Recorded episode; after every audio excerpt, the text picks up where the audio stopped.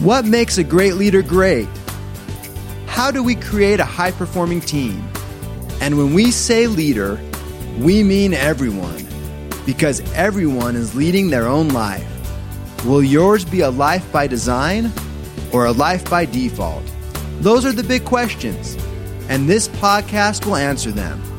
Welcome to the Becoming Your Best podcast, where we help you apply the 12 principles of highly successful leaders because great leaders will produce great results.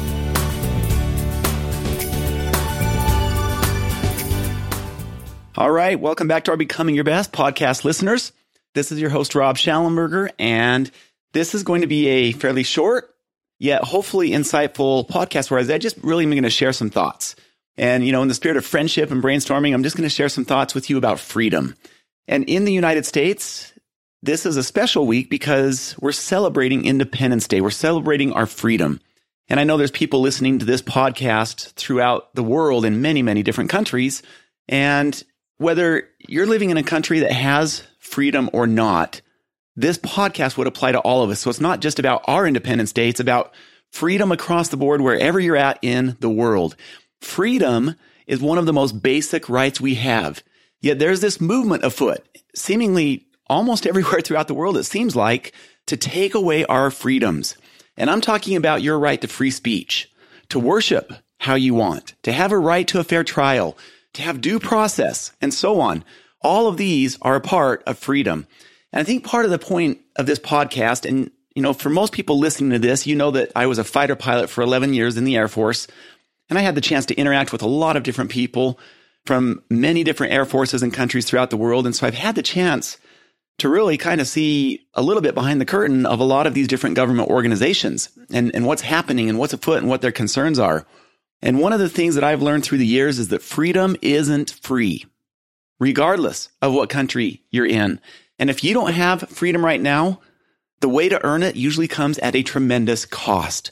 If you do have freedom right now in your country, it is almost never regained without significant cost or bloodshed once it's lost. And freedom, I really compare to a muscle or a tendon in our body. You know, we all have these fingers and toes and, and whatever, our eyes, our nose, mouth, taste. It's really like those parts of the body. It's one of those things we tend to take for granted until we don't have it. Have you ever broken a bone or strained a muscle or something like that? And you're like, man, I didn't realize how much I actually used my thumb. well, freedom is very similar. You know, once it's at risk, once it's gone, we realize then what it is that we had. And so as we celebrate this Independence Day and really just focus on freedom for a few minutes, I want you to consider what your role is in maintaining freedom or finding freedom wherever you're at in the world. For those of us in the United States, we're celebrating that this week, you know, coming up on the 4th of July. And I'll just share a few different thoughts and, and then we're going to wrap this up just with a couple of invitations. Every year where I live here in Utah, we have this Freedom Gala is what it's called. And there are these freedom awards that are given to people many times throughout the world. And there's four or five freedom awards that are given. And it usually has to do with something, you know, significant that's happened in their past that has related to freedom in some way. So, for example, if you heard of the candy bomber during World War II, he was one of the recipients. I think it was two years ago, so a year prior to COVID, one of the Freedom Award recipients was a defector from North Korea who had ended up getting his family out and he shared briefly, you know, the story of what he and his family had went through as they worked their way out of North Korea, China, got on a boat, sailed to the United States. And I think most of us who were listening to that North Korean defector, the person who had basically snuck out of North Korea, all of our jaws were on the floor. I mean, I've been all over the world and I've seen a lot of different places, but there's the countries that I haven't been to North Korea, Venezuela, Cuba, you know, some of these places where there's a crackdown. And, and Cuba, while it's, you know, they don't have the freedoms, it's not North Korea. North Korea is one of the most extreme examples, you know, or some of these other countries that are just, there's total dictatorship. You know, you don't have that freedom. And this is what the defector said that I think just blew us all away. And it made us realize that, like that thumb example, or you lose your taste, you realize how valuable that was. He said he couldn't believe it when he got to the United States. And he actually went in a store and he saw all the food that was on the shelves in the aisles. He had never seen such a thing in his life. He didn't know it existed.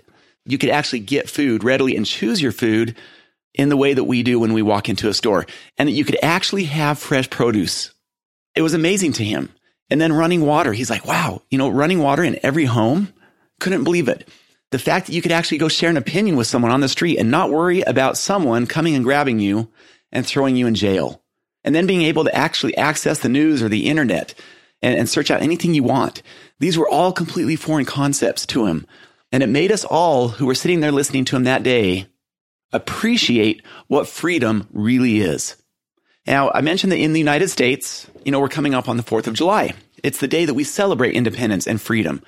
And so I'm just going to reiterate a couple of thoughts here of things that we can do this week as it relates to freedom. I want to remind us again that freedom isn't free. So during this Independence Day, you know, even if you're not in the United States, same concept. Someone has earned your freedom. So remember those who gave their lives so that you could have that freedom. Again, it doesn't matter what your country is. If you're free, it's because others at some point have given their life to buy that freedom.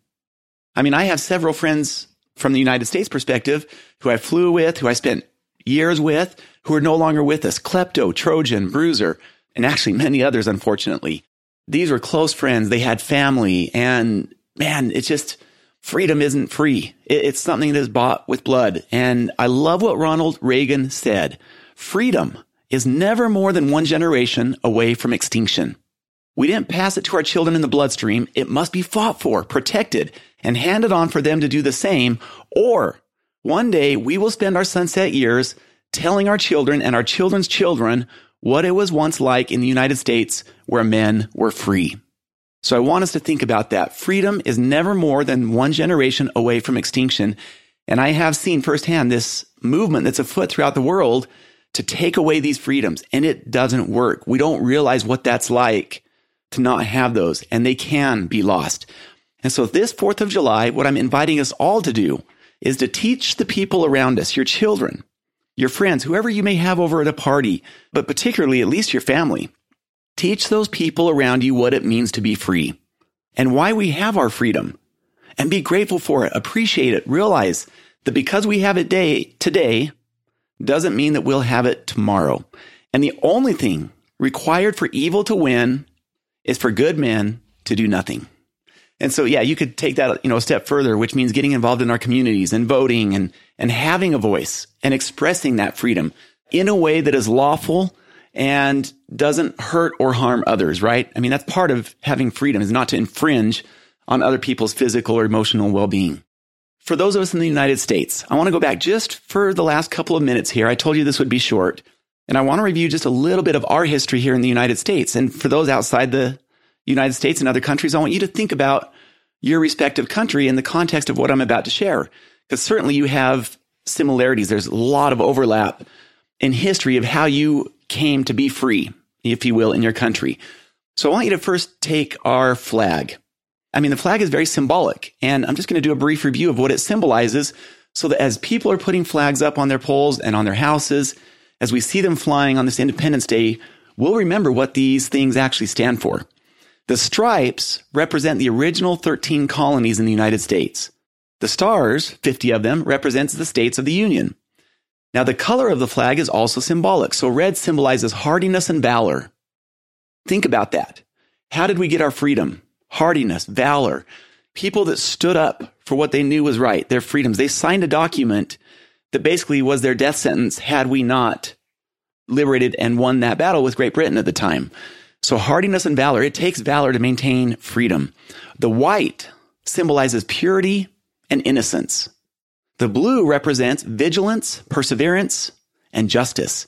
And I love those words, vigilance and perseverance. If we're not vigilant about what's happening around us, then we're at risk of losing it.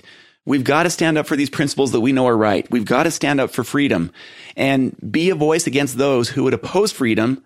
And that doesn't happen by accident. That is a conscious effort on our parts to do that. So now that I've given a background on the flag, I want you to imagine on September 14th, 1814, Francis Scott Key, who many of us know, penned a poem which was later set to music. And in 1931, it became America's national anthem, known as the Star Spangled Banner. And I want to give you just a little bit of a background on that. I'm going to get portions of that from the History Channel, from their website. And I want you to imagine why we are in the place where we're at today, where you have a voice, where you can walk outside and share an opinion. You can go to any church you want, or you don't have to go to church. You have the freedom to worship how you'd like to worship. People can't just barge into your house without a warrant and take you and arrest you like they can in Venezuela and Iran and North Korea. So I want you to rewind the clock about 190, actually more than that. You know, now it's 200 years. And imagine that you were there with Francis Scott Key when he penned that. So let me give you a little bit of a background here. This poem, originally titled The Defense of Fort McHenry, was written after Key witnessed the Maryland fort being bombarded by the British during the War of 1812. Now, Key was inspired by the sight of a lone U.S. flag that was still flying over Fort McHenry at daybreak.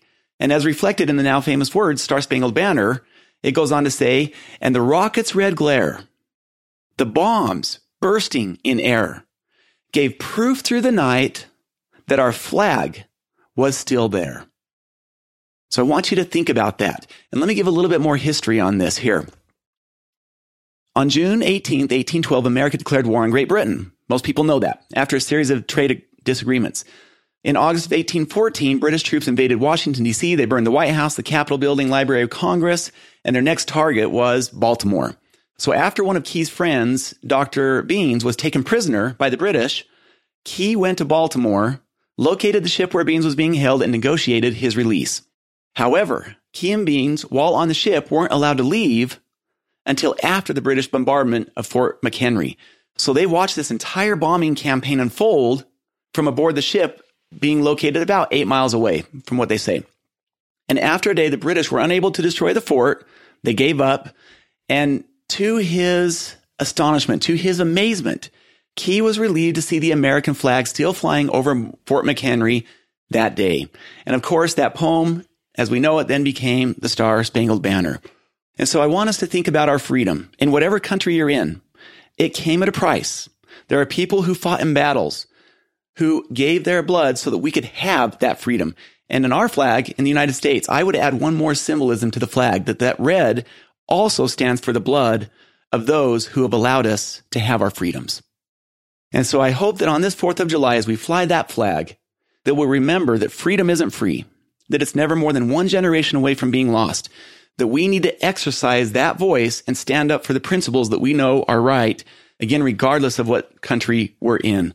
You know, I mentioned on a podcast two weeks ago that we had just come back from Peru and there were two candidates running. One of the candidates wanted to nationalize all the oil and gas in the country. They wanted to keep foreign tourists out of the country. This has all the makings of a dictatorship. That person won the election. And so he had enough votes that he was voted in and by the voice of the people, he was chosen now to run the country. And we'll see how this all unfolds. But we saw the same thing happen in Bolivia and Venezuela, and it simply never works.